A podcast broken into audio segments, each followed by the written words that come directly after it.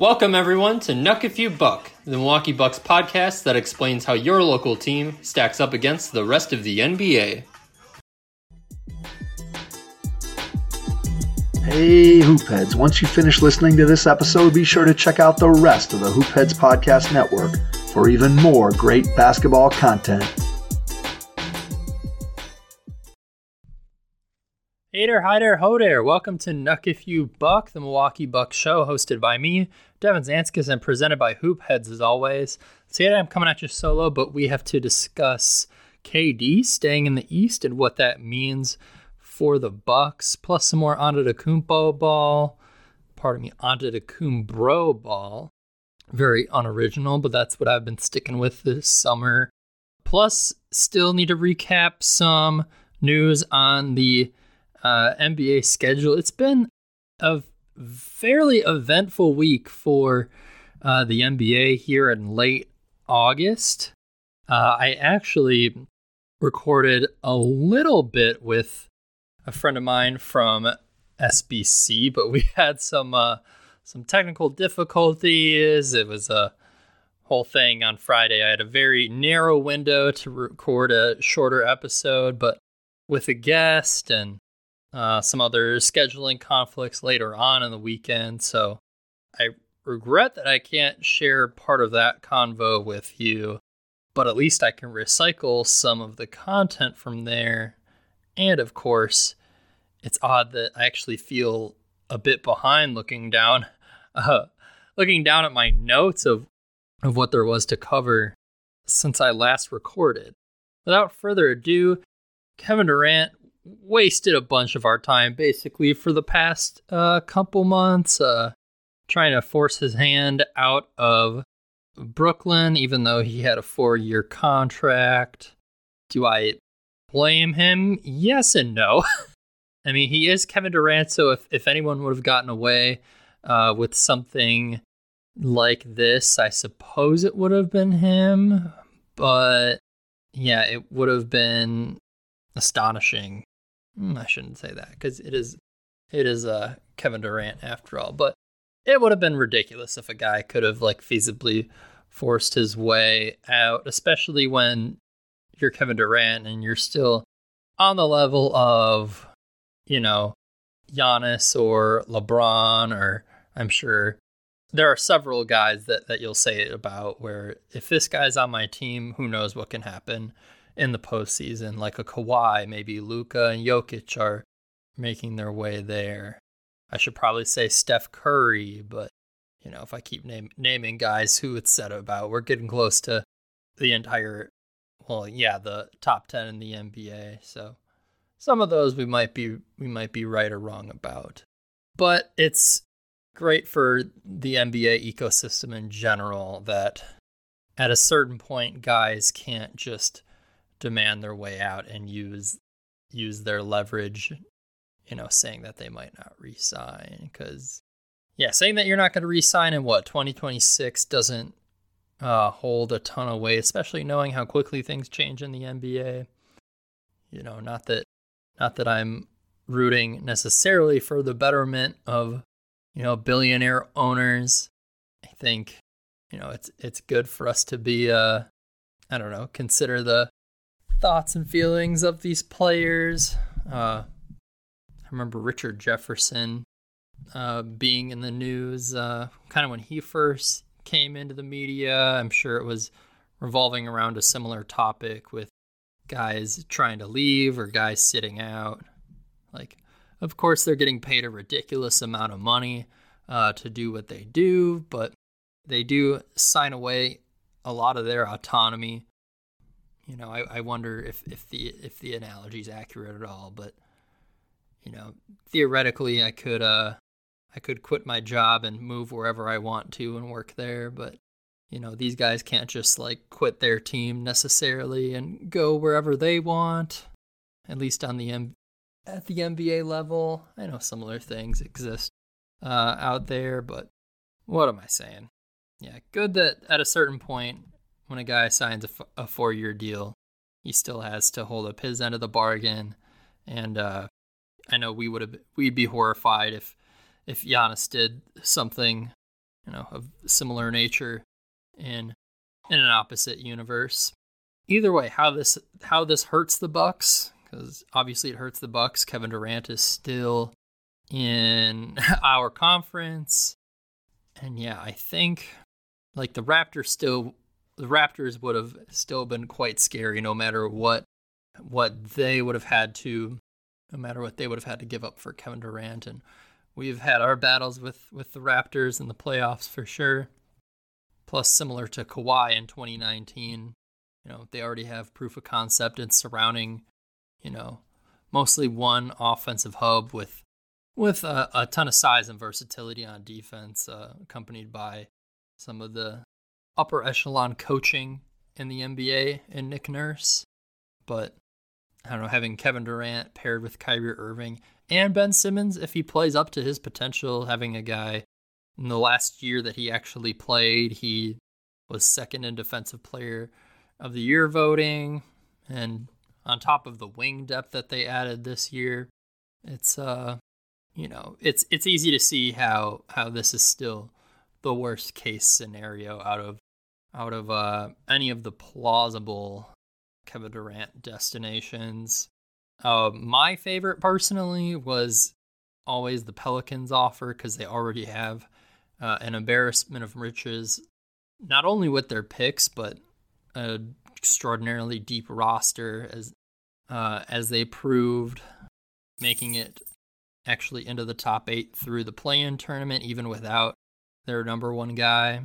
If they would have moved Brandon Ingram and however many picks they had to, you know, and theoretically, if if the Pelicans would have moved Brandon Ingram, maybe they wouldn't have had to had to move their entire treasure trove of of draft picks. They could have still, if they could have still kept at least a pick for every year moving forward, plus Brandon Ingram, and they have many other enticing guys that you know might not even get enough playing time that would have been my favorite, particularly because Kevin Durant would have been in the Western Conference, and I also tend to root for what just makes sense to me, uh, basketball wise, as long as it doesn't adversely affect the Bucks.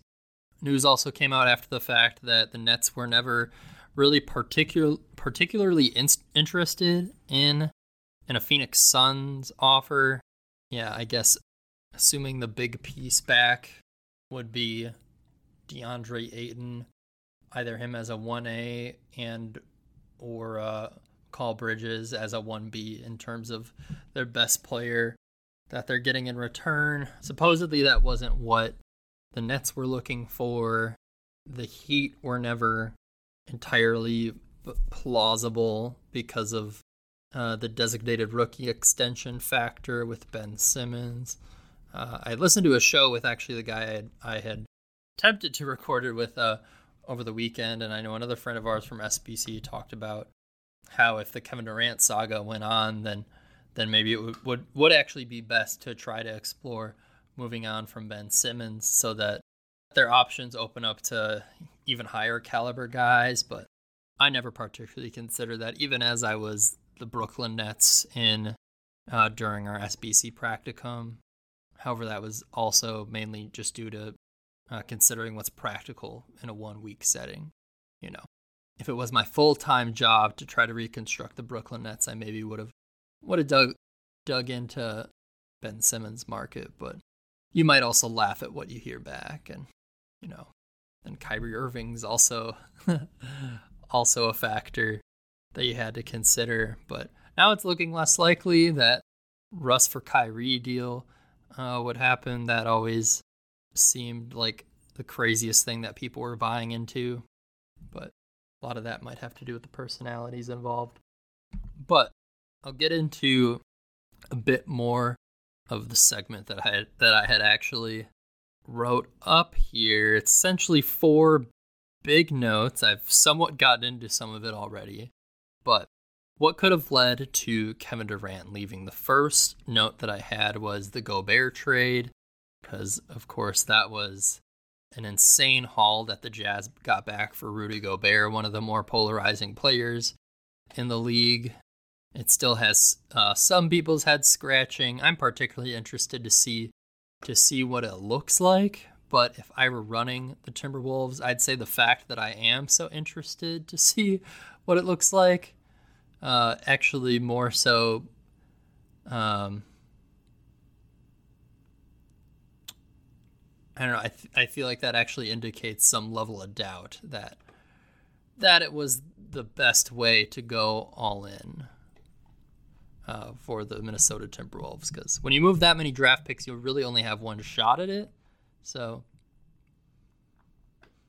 you know, my opinion, I, I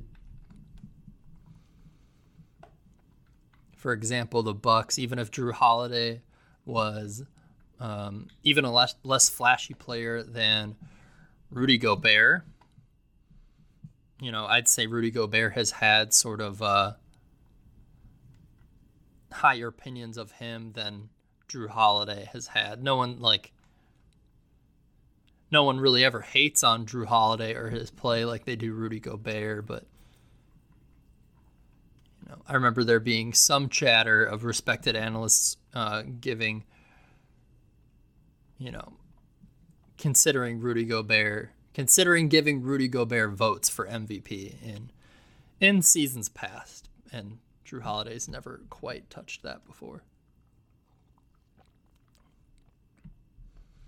But Jrue Holiday also would fit on any roster in the NBA. So that can't quite be said for, for Rudy Gobert. He wouldn't fit particularly well on the Bucks, for example. But yeah. I know I sort of I sort of scoffed at the idea that the Gobert trade would mean that Kevin Durant wouldn't be traded because of course, due to the Stepien rule, teams actually do have somewhat of a limit on on what they can send out in a deal, at least picks wise. And uh, also, if pe- people, particularly, I think they've come around a little more. The general consensus has on the Rudy Gobert trade, but especially earlier in the summer when uh, when more people were down on the move, I remember asking myself, does a trade really hold that much weight like on the market if so many people think that it was just just a dumb trade to begin with? Uh good question, but I'm prob that might be underestimating the weight of how much the trade, you know, of how much impact a trade makes, especially of that caliber, because, you know, throwing in the Rudy Gobert trade as an as a reason for not moving Kevin Durant for so much, uh, it's just low hanging fruit, and you never know. You never know how much the other guy, uh, you know, the other GM that you're talking to in a deal actually buys into, you know, how good or bad the Rudy Gobert trade was. So I should also probably say before that that none of these statements actually I'm not prepared to lean in 100% if this hadn't happened or if this had happened then Kevin Durant would be on another team. But I think to a degree all of these you could say if it hadn't hap- if it had or if it had or hadn't happened then it's more likely that Kevin Durant would be gone. That's where I'll sign uh, on the dotted line. Um, yeah, the rest of these three statements, uh, I sort of alluded to. Uh, next, um, I had wondered uh, if DeAndre Ayton had not had to wait until unrestricted free agency to get his max contract, so then there wouldn't have have been a sign and trade Um, then would Kevin Durant be on the Suns?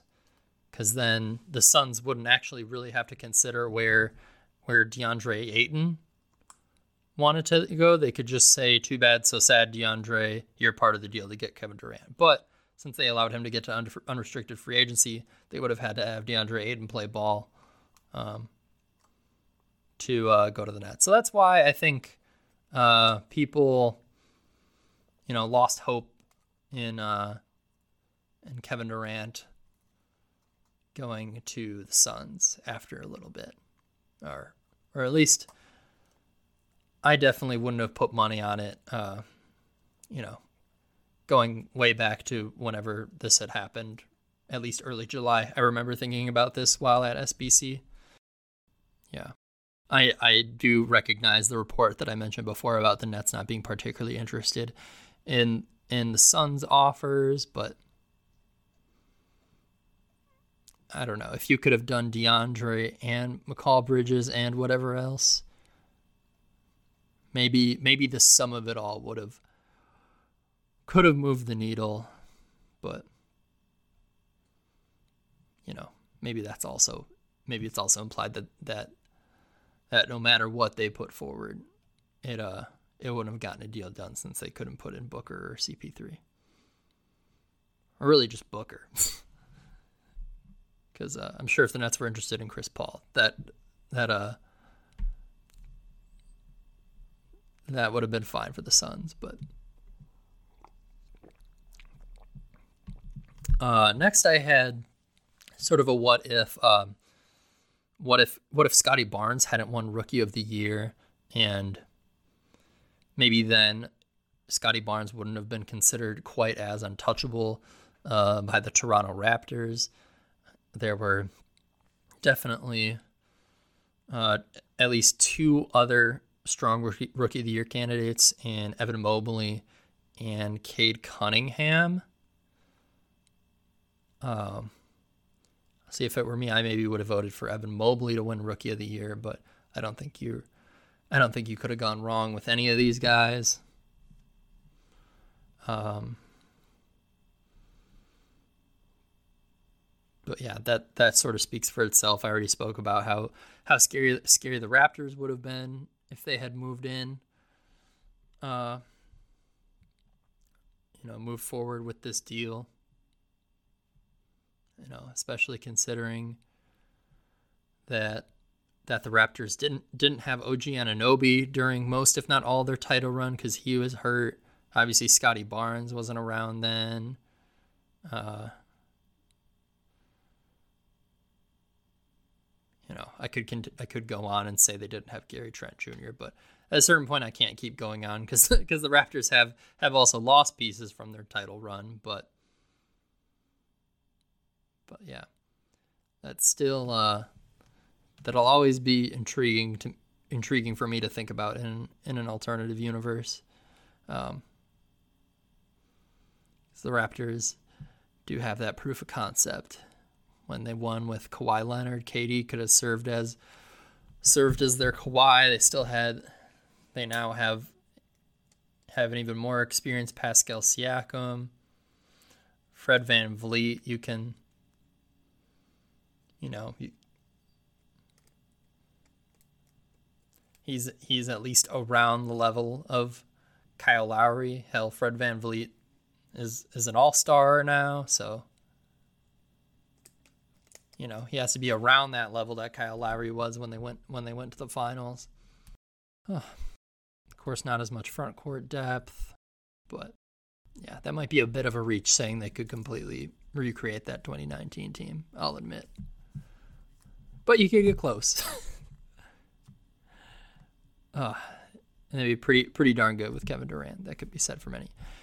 And finally, the last note I will say on um, this hypothetical of um, what would what uh what changes would have helped uh, Kevin Durant leave the East or just leave the Nets really in this in this exercise. Um, I had Zion William playing at all this year and potentially being a part part of the playoff run. Uh, I just think that if the Pelicans could have, I mean, they they definitely they made it all the way to the top four, which was which was unexpected, and I don't think they would have necessarily upset uh, a top two seed or anything, but if, if uh, Zion Williamson had played uh, even half of the year. Maybe they could have got gotten a bit higher of a seed. Uh, you know, Zion Williamson. uh, it's uh, pretty easy easy to say that that uh, he projects to be someone who could swing a playoff series. So uh, the Pelicans had shown a little bit more more uh, you know a little more production for now. Maybe they could have could have made that push for Kevin Durant, especially um, when they realize uh, when they realize all the depth that they could continue to have even in a Kevin Durant deal. Uh, I think there's there's something there, but yeah. At the end of the day, the the Bucks have already defeated this team, except they had James Harden. Of course, the Nets had terrible injury luck when when we beat them. Uh, but if anything, the team's even more unpredictable now. Swapping in Simmons for uh, James Harden. Although Simmons does balance out their lineup a bit more now that they have, uh, if Simmons plays uh, to the level that we know he's capable of, then then uh, then he could be a, a tremendous leader on the defensive end, and, and he could be he could be a, a real difference maker uh, for the Nets. We could be thinking about um,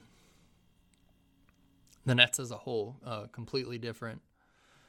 If uh, if Ben Simmons turns out to be uh, Ben Simmons of old, I was just listening to the the Daily Ding on my walk with uh, Tucker, and you know they naturally listed Ben Simmons as the guy with the most to prove, and uh, yeah, pretty low hanging fruit considering we did see him at all last year.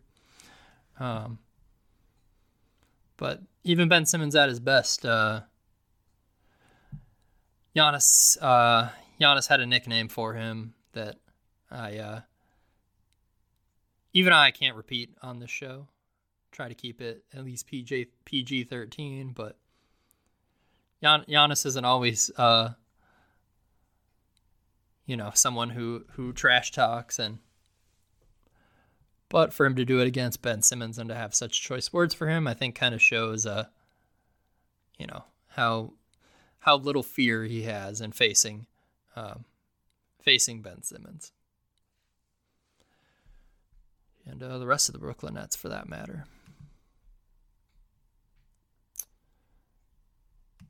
All right. Now, like I said, it seems like forever ago since since I've last touched base. Uh, and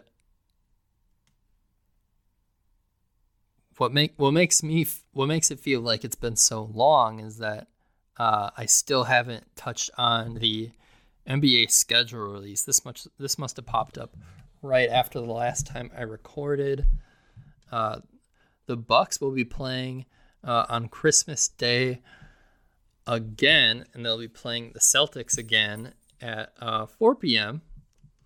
Feel like that's a, a pretty solid slot. Not quite prime time, but after all, we're not the champions, and we're on the East Coast. You know. In hindsight, I do feel like like we were slightly ripped off by it uh, by not getting a prime time slot there. That seven o'clock slot that'll belong to uh, that'll belong to the Warriors, since uh, you know they're the champs. But on, but let's be real. On uh, on Christmas Day, the earlier games are actually uh, kind of perfect. Uh, and uh, yeah, really, four o'clock actually particularly stinks because that'll be right in the middle of uh, of our Christmas Day festivities. That's for sure. Uh, really, really, that one thirty slot that I feel like we've been getting getting a lot uh, could have been perfect there. Then you know, family arrives and you know the game's already started and you know, it's getting into clutch time. You don't get quite as judged for being the guy watching sports on a holiday, but yeah, Christmas is is an NBA holiday, that's for sure. Uh, yeah, and as much as I don't love the NFL taking up uh, taking up the airwaves from uh, from the NBA, I know the Packers play, or at least I saw on the Buck subreddit that, that the Packers will be playing on Christmas, but it won't interfere with the Bucks game. So, uh, so perhaps, well, I guess really the Packers game could either start at noon, and it would probably, and it would probably be before the Bucks game, or it could start at seven prime time and miss the Bucks game. So. That's convenient for and I mean, hey, I'll probably watch the Packers game that day too. I just don't typically carve out time in my schedule for it as I'm doing basketball work and I'm only I'm only a casual NFL fan at the end of the day. But yeah, quickly go over the rest of these Christmas Day games and some of my opinions on them. Uh, the Knicks slot or the 11 a.m. slot rather um, belongs to the Knicks, who are hosting the 76ers. Uh, Sixers are definitely a team that I am watching for this upcoming year. Uh, Giannis has typically gotten the better of Embiid, except for a really ugly uh, Christmas uh, Day game I remember from uh, years ago. And uh, now they certainly have some reinforcements there after some, uh, you know, pretty likely tampering there with, uh, you know, with the Rockets that have basically reformed uh, in uh, in Philadelphia just a few years later. Still waiting for Trevor Ariza to sign with the Sixers or Eric Gordon. I don't know how the heck Eric Gordon is still on the Rockets, but he'll eventually find his way on the Sixers. And our old 130 slot will be going to the Mavericks, who are playing the Lakers. It's uh, despicable that the Lakers are getting a slot uh, similar to the Knicks. We got two of the four teams playing in the first two games didn't even make the play in last year, but also they're New York and and LA. I won't act uh, totally oblivious, and I'll get into that on on uh my next little little segment here. Uh, talking about Warriors Grizzlies, that'll be really fun. It's a good rivalry uh, brewing there. Basically, Grizzlies are a young squad that love to talk junk, and uh, the Warriors who have absolutely nothing to prove and just love uh, love uh, laughing at teams and shrugging them off. I can respect that. And now, finally, the uh, the reigning two-time MVP. Unfortunately, I'm not talking about Giannis anymore, but Nikola Jokic uh, will be hosting the Phoenix Suns at the 9:30 slot on Christmas Day. Uh,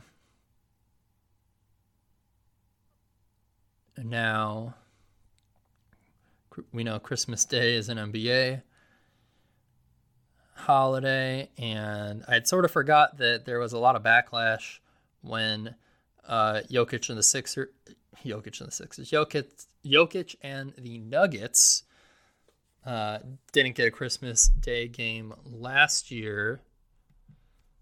Uh, you know, him being the reigning MVP. I can understand that. I would have been uh, heated if we would have missed a Christmas Day game. Um,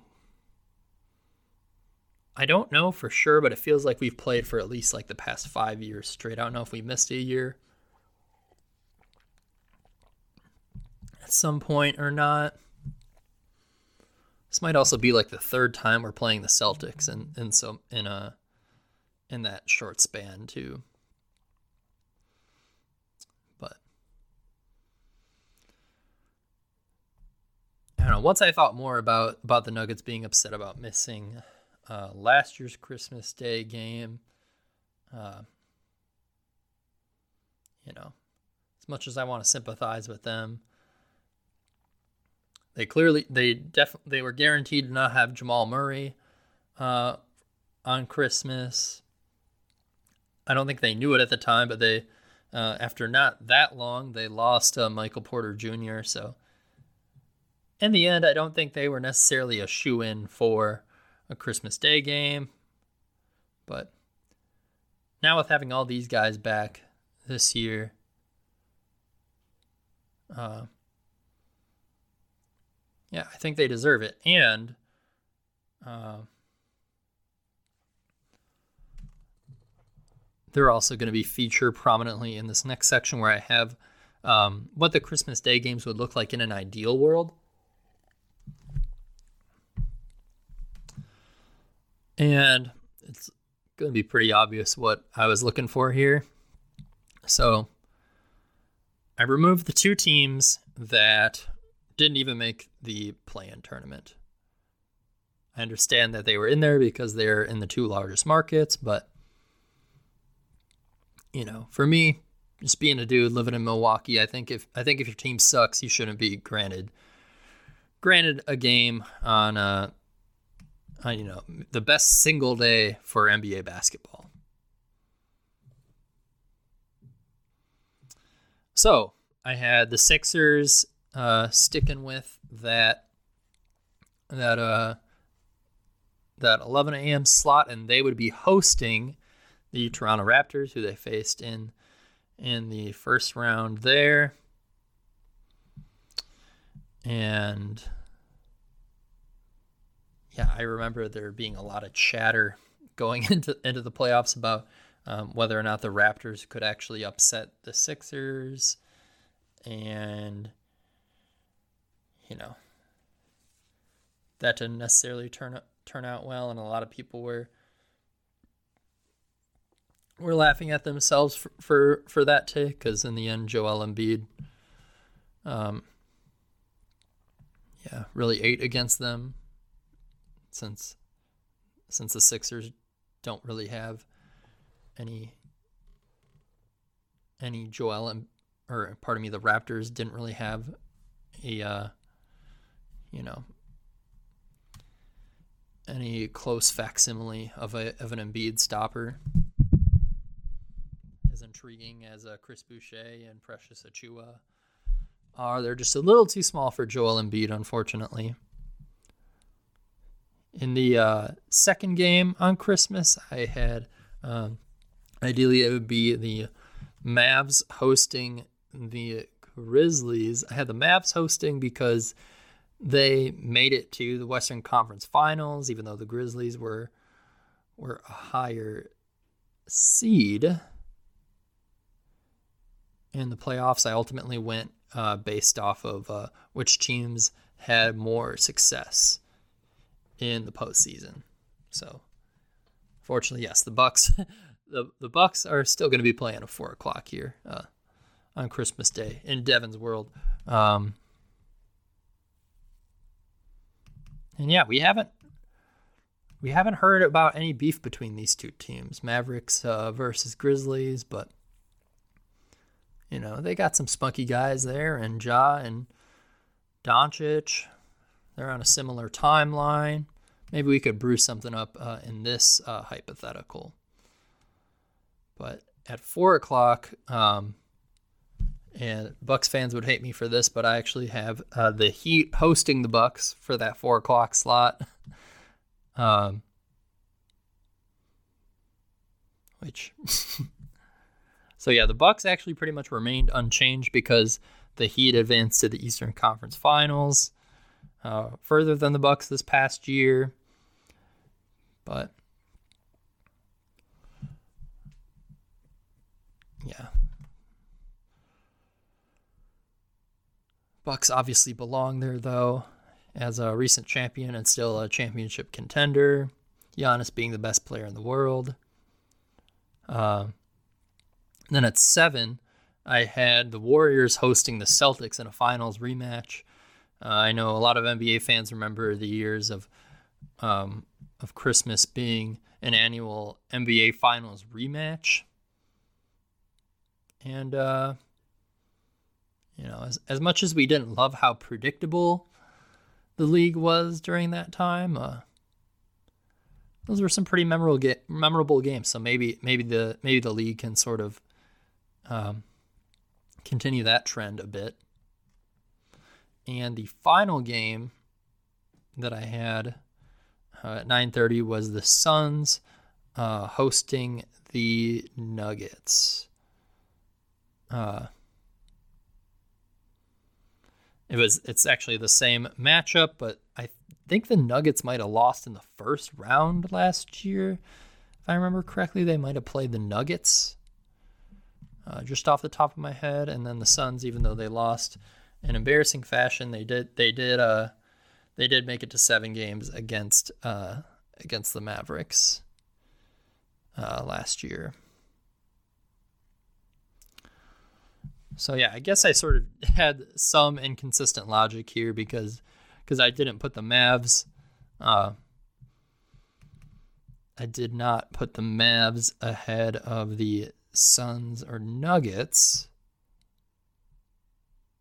So I guess if I would have just maintained some of my logic that was going forward, I would have swapped swapped the Nuggets for the Mavs. Had it be Matt the Mavs hosting the Suns at 9:30 on Christmas, and then uh, I guess it would have been the Grizzlies hosting the Nuggets at 1:30. But maybe when I was going through this, I just said, "Screw it! Both of those teams belong on Christmas. This this is their matchup on Christmas. Let's just keep it the way it is." And just give the team who had a better year last year a home court advantage instead. But maybe the league had it their way just to make it up for the Nuggets uh, after they uh, they put up such, such a stink about it last year. Uh, yeah. Otherwise, um, I know there were a lot of a lot of people laughing about the NBA schedule release somehow being being a news item when we all know that that all these games are going to happen at one point. It's just a matter of when. Uh, but this was before KD said said that he was going to be staying in Brooklyn and some other thing, and some other NBA news uh, happening. Like uh, the Lakers did make a trade, but it was not uh, involving Russell Westbrook. Just uh, one of Russell Westbrook's uh, you know, famously old uh, good buddies, uh, Patrick Beverley. Uh, but worth mentioning that the first game of the season will be the Bucks at Philadelphia. It'll be a 6:30 start. Uh, you know, not too shabby. But yeah, you know, I've been talking a lot about how I'm looking forward to see uh, how Philadelphia is is this season. If if Harden has uh, continued to fall off a little bit, and and then uh, the, and if that corresponds with Tyrese Maxey's rise, uh, how big of an impact can PJ Tucker make on this team? If PJ Tucker's like he was on the Heat last year, it could be a lot of problems. uh, especially as we face them. But in the end, I would still bet on Giannis. Also, uh, of note regarding the schedule release, the NBA will have no games on uh, Election Day on November 8th. So, good to see the NBA uh, putting its money where its mouth is and, uh, you know, giving up a. Uh, well, they're not actually giving up any games. They're just they're just altering their schedule. But uh, still, good on them for clearing way for this. Uh, and uh, I liked how Dave Dufour said that hopefully these arenas can turn into voting places for for all these cities. Hopefully, uh, hopefully a lot of a lot of listeners out there will be turning up at a uh, Fiserv Forum that day to to get their vote in, and maybe the Bucks can even can even do uh, some sort of some sort of promotion uh, for going out and voting. Maybe maybe you get a chance to win some tickets. I don't know, not my job. Uh, also, slightly out of order here, but on the day that Kevin Durant uh, announced that he was going to be staying with the Nets, uh, per uh, at Caesars Sports on Twitter, the Caesars Sportsbook, um, the Brooklyn Nets actually um, I'm not sure. I'm not sure what makes the tiebreakers for this, or if this isn't in uh, any order. But the next, the Nets, according to this list from Caesars Sports, uh, jumped the Bucks for third in NBA title odds, even though they had the same odds of a plus 750. Uh, and the Boston Celtics have the best odds, followed by the Warriors. Um,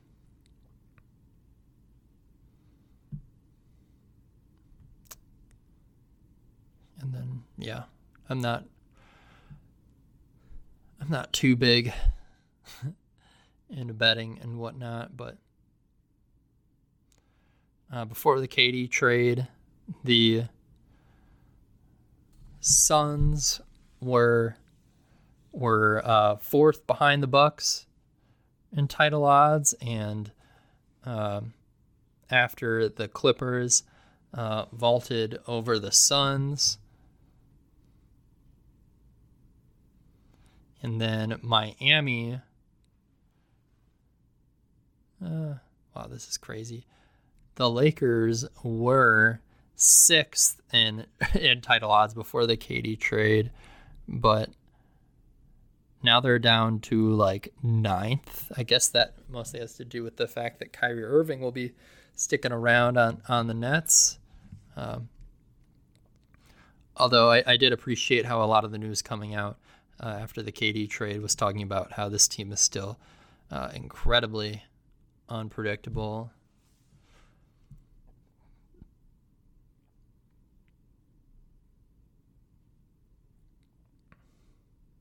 And yeah, the Philly also jumped Miami in championship odds. Uh, Miami was seventh, but now they're eight, and Philly is seventh. And that pretty much covers it. However, we do finally have some basketball to get to. Although, uh, due to all of this commencing uh, across the planet, I only got to see um, one game in its entirety. Uh, yeah, I think I only really clicked in. Oh no, I watched a little bit of this first game since we had last uh, recorded. Uh, Greece versus Poland. Um, a lot of these are pretty pretty comfortable uh, victories, uh, especially if you have Giannis on the floor, which wasn't the case for all of these. Um, first off, uh, Greece beat Poland 101 to 78 Giannis had 24 points, four rebounds, two steals. Uh, Tyler Dorsey had uh, 19 points, three rebounds, three assists. Uh, Greece started the game on an 18 to 2 run, including 10 points from Giannis in just five and a half minutes. Um, we also got a uh, highlight lob to Kostas, and Greece led 27 to 10 after the first quarter. Uh, Poland did take a lead at one point, though, in the second after sinking seven of their first 15 three point attempts um, at the midway mark of the second quarter. But then the but then Greece closed the the second quarter on an 18 to 3 run and Greece led 50 to 35 at halftime with Giannis uh, having 17 of his 24 points at halftime and they never look looked back. Uh, still won by 13, 101 78 at the end. Uh, I was really displeased that I had to miss uh, uh, the Antetokounmpos versus Sandro Mamukelashvili for Georgia. Uh, Greece ended up winning 80 to 67, but we didn't get any Giannis in this game. The top scorer for uh, Greece was uh, Sloukas. I, I'm. Uh, I'm bummed I don't remember his full name. Uh, but if I do remember correctly, he is a he is a crafty southpaw. I think I saw a lot of him pulling up from the elbow in this game for uh, eventually 21 points and two and two rebounds. We also got 21 points from our Milwaukee Buck uh, Sandro Mamukelashvili, uh, also with uh, eight rebounds, and yeah, that included uh, six points and two rebounds in the first uh, four minutes uh, of this game against Greece. So yeah, even, even though we didn't have basically everything except having Giannis uh, in this one was was was a perfect world for the Bucks. Greece still uh, Greece still taking home the victory. We hope that they can win it all in the end. But uh, but yeah, wonderful showing from Sandro. I guess another thing would that would have made it better would would be to see uh, see Antetokounmpo as the leading scorer. But I don't know. Maybe it's okay to spread the wealth a little bit, especially without Giannis. Oh, and forgive me, we did see see a huge poster dunk from uh, Sandro in his next game against Poland. If I didn't see that, but I'm sure a lot of you did see did see the highlight in this one, uh, especially if you follow Sandro. I remember he he reposted everyone's everyone's reposts of, of his poster, and uh, yeah, it was it was fun to watch that uh, that dunk time and time again. Now, the only game that I watched in its entirety was uh, Greece versus Turkey, where Greece won uh, 89 to 80. Uh, Giannis was out uh, with short notice due to back issues, which uh, I know gave Bucks fans a little bit more pause because um, normally Giannis has been out with knee soreness. Um, and I don't know. I guess the familiarity of the same news might lead you to think that it's just just their way of saying that it's maintenance and if it's just one part of the body that he you know that he that he is uh you know overly familiar with then you know that might make you feel better than him having to deal deal with multiple issues at once but uh Greece uh yeah the Greece Basketball Federation did uh, say shortly after the news that that uh, Giannis had an MRI and, and it didn't show any acute damage, and he will continue to rehab. And we would get to see him play uh, more basketball later on. Um, but Kostas was leading scorer for Greece with 19 points, 13 rebounds. Uh, for Furkan Korkmaz, uh, Philadelphia 76er at uh, 22 points, 10 rebounds, including a four point play um, after Kostas follow, followed him beyond the three point arc. Um, late in the third quarter, uh, Turkey's uh, coach Ataman, I should probably just just not try with the foreign names, but he was ejected. However, he didn't leave the court immediately, and it took uh, the Greece, uh, uh, the Greek coach uh, Itoudis. Uh, forgive me for that again. I'm continuing to say names that I know I'm saying incorrectly, but um, Greece's coach actually had to talk to the Turkish coach to to get him to to exit the court because he was refusing to. Um, uh, Alperen Sengun uh, also uh, pushed a Greek player, uh, and the two had to be separated. Uh, I think Sh- Sengun actually ended up getting free throws after this, which was kind of kind of wild to me. Uh, I think the play was was the Greek player tried to sort of wrap up Sengun, try to you know try and try and strip the ball away from Sengun, and Sengun must have just not liked uh, liked how the guy had hit him, uh, but still didn't look like anything other than a basketball play. So the fact that Sengun was still still shooting free throw free throws wild to me. Uh, I don't know. Maybe not, maybe not so much that he was shooting free throws because I guess in the NBA you could you'd probably see see both guys shooting free throws or the NBA refs try to you know try to distribute it more e- evenly if there's uh, more than one offender in this case, but that did not happen here. Mike Budenholzer was actually also spotted uh, along with the Cavaliers coach JB Bickerstaff as they were uh, watching their guys play. Of course, Giannis and Thanasis uh, for the Bucks and Cedi Osman for uh, uh, Bickerstaff's Cleveland Cavaliers.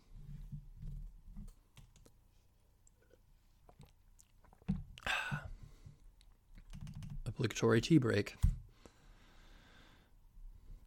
All right, so the the real big news as far as Antetokounmpo ball goes was uh, Giannis and Greece facing Jokic and Serbia, where Greece fell to Serbia 94 to 100 in overtime. MKE Bucks is going wild. Uh, well, not even MKE Bucks. Uh, the whole NBA subreddit was coming to the defense of uh, of Greece in terms of the whistle they got. Um, usually, complaints about refs uh, is a fool's errand and just corny in general. I don't like it, but that kind of was that was kind of the most prominent uh, feedback I saw, and it was not on the Buck subreddit. To be clear, it was on the NBA subreddit. So maybe there's a little more merit to it. Um, either way, I guess a, a, positive of these not being Bucks games is is I can still uh, just be happy with with the. I can I can just be satisfied with the stat line and not with the end result. As Giannis had 40 points, eight rebounds, five assists. Jokic had 29 points, eight rebounds, six assists. Uh, Tyler Dorsey had 16 points, three rebounds, three assists. Uh, Kostas opened up the scoring for Greece by catching a lob from Giannis uh, over Jokic, and Kostas also later stripped the ball from Jokic, leading to a transition dunk from Giannis. Uh, Jokic uh, gave Giannis the uh, Sombor shuffle. Uh, one of the more interesting signature moves, if you could call it, uh, in the NBA, which is you know, even even more simple than than the Dirk uh, fadeaway. It's the signature move is is basically just Jokic being an insane shot maker. Uh, Tyler Dorsey sent the game into overtime with a corner three, and he was really upset with the refs. Clearly, that he didn't get a chance at a four point play, because uh, he I don't know, his, legs kind of got caught in the closeout, but it also looked like, at least from his reaction, that he could have kicked kicked his legs out a bit. And uh, we know that uh, Euro balls a little more, uh, you know, a, you know, European refs are considered to be uh, have a bit bit of a tighter whistle than uh, than NBA refs. So ultimately, I'm not surprised. Uh, Dorsey also had some interesting comments after the game. Um, it's kind of awkward, honestly, because uh, Dorsey's interview had ended, and then he was just like, and he said something along the lines of, "I just want to, I just want to point out that Giannis was the only Greek player to shoot free throws. No one else even had a free throw attempt in this game." And then the, um, the Greek media then, it's kind of cool. The Greek media was wasn't really letting him. Uh, letting him off with, with just that simple simple comment without elaborating and and uh,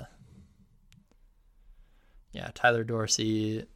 I wouldn't say he walked it back, but he kind of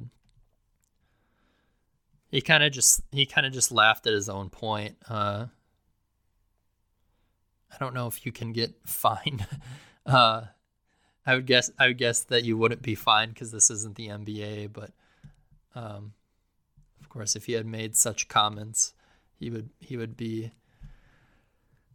there's a good chance he he'd be fined for, you know, speaking out against uh, the referees there. But yeah, Dorsey basically just said that he had never seen that seen that in a game before, where only one player shoots free throws the entire game.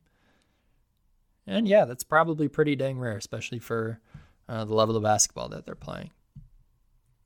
Uh, and uh, last highlights we saw from this game in overtime um, or when Giannis uh, hit Jokic with a with a nasty Euro step and dunk, but then Jokic uh, came back at him and scored on him twice in a row in the post. Uh, so yeah, in that short sequence, I suppose Jokic won, but again, if you were on the NBA subreddit, you would have saw saw uh, most comical, most the most comical debate I saw was was whether or not was who who was the better team player between uh, Giannis and Jokic, and Jokic is is regarded as as the best passing big man ever, and people think that that's that that's uh you know that's not even giving him enough credit. So in that specific debate, it's a losing battle for Giannis, even though Giannis only had one less assist than Jokic, but 11 more points. Uh, yeah, I would still, I would still take Giannis, but it's absolutely absolutely no shade uh, towards Jokic.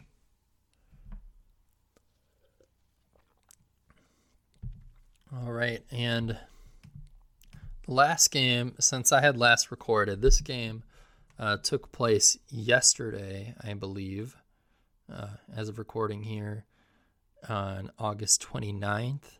Uh, Greece played Belgium, and and uh, according to Locked On Bucks, it really wasn't competitive uh, much at all from the get go. Giannis um, had 26 points and seven rebounds. Uh, Tyler Dorsey had 22 points, four rebounds, and three assists. And uh, Belgium's leading scorer, forgive me for pronunciation, uh, Obasohan had 14 points and three rebounds.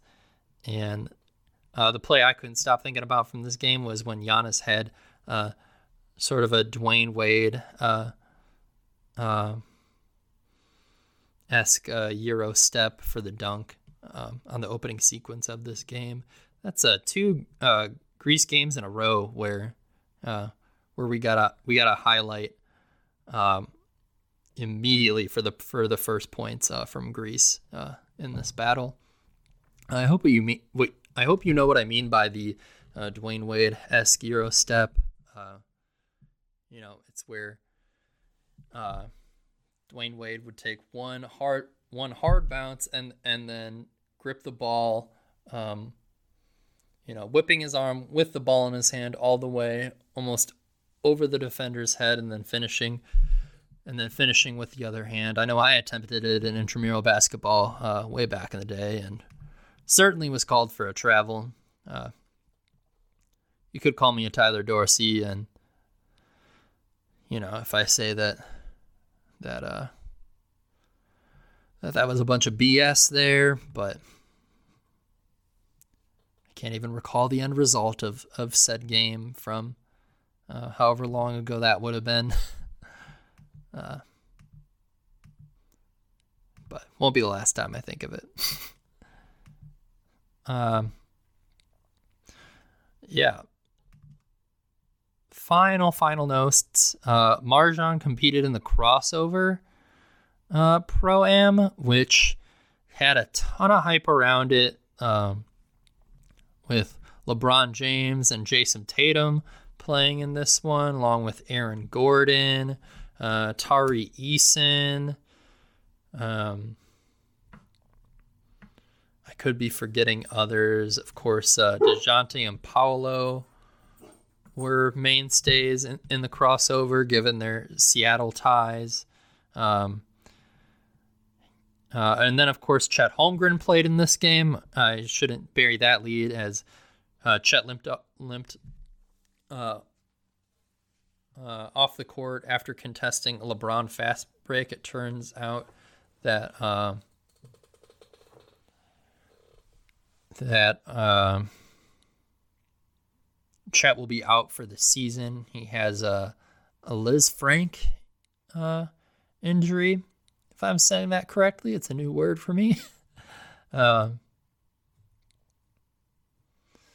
so yeah, he'll he'll miss he'll miss the rest of the year. Um, and of course, with uh, Chet's frame, you're hearing you're hearing, hearing a lot of people come um, to the defense of others uh, and Chet, um, saying that this had nothing to do with Chet's frame. But I mean, MarJon uh, slipped pretty bad uh, while going up for an open dunk on a pass from LeBron, and that was the play that that that uh, that caused them to immediately cancel this game.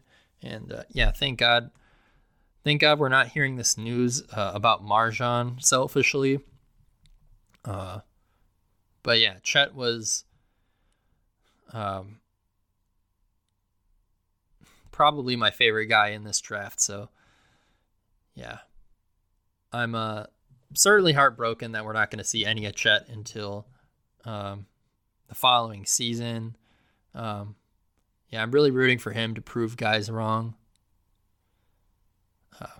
I just generally root for root for guys to sort of sort of defy, uh, you know, a bunch of cliches. You know, I I'd like him to show that show that someone with his frame and height can hold up, and uh, yeah. Um, everything po- points to this just being a freak injury and it not necessarily having um, you know, being any indication on on how the rest of his career will turn out.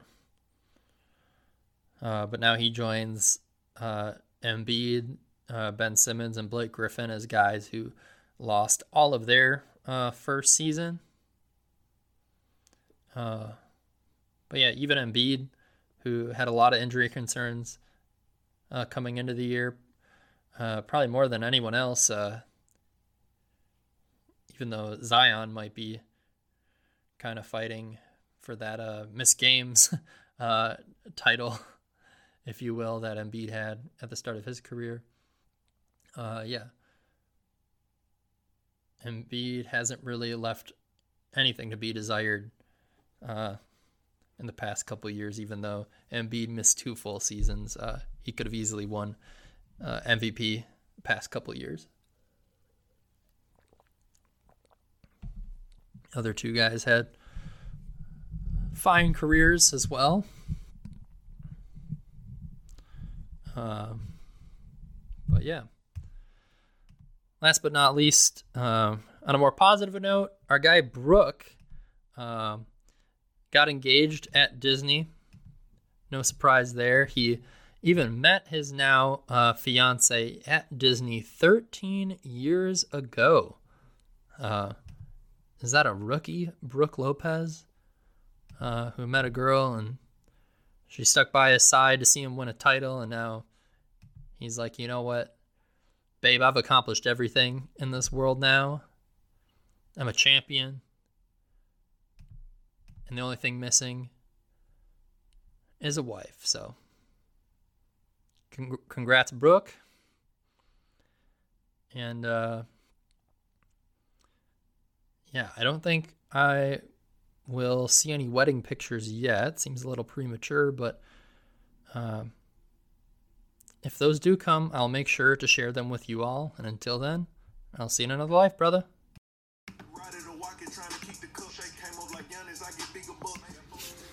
Thank you for tuning in to Nuck If You Buck, the Milwaukee Bucks podcast. We hope you join us again soon. See you in another life, brother.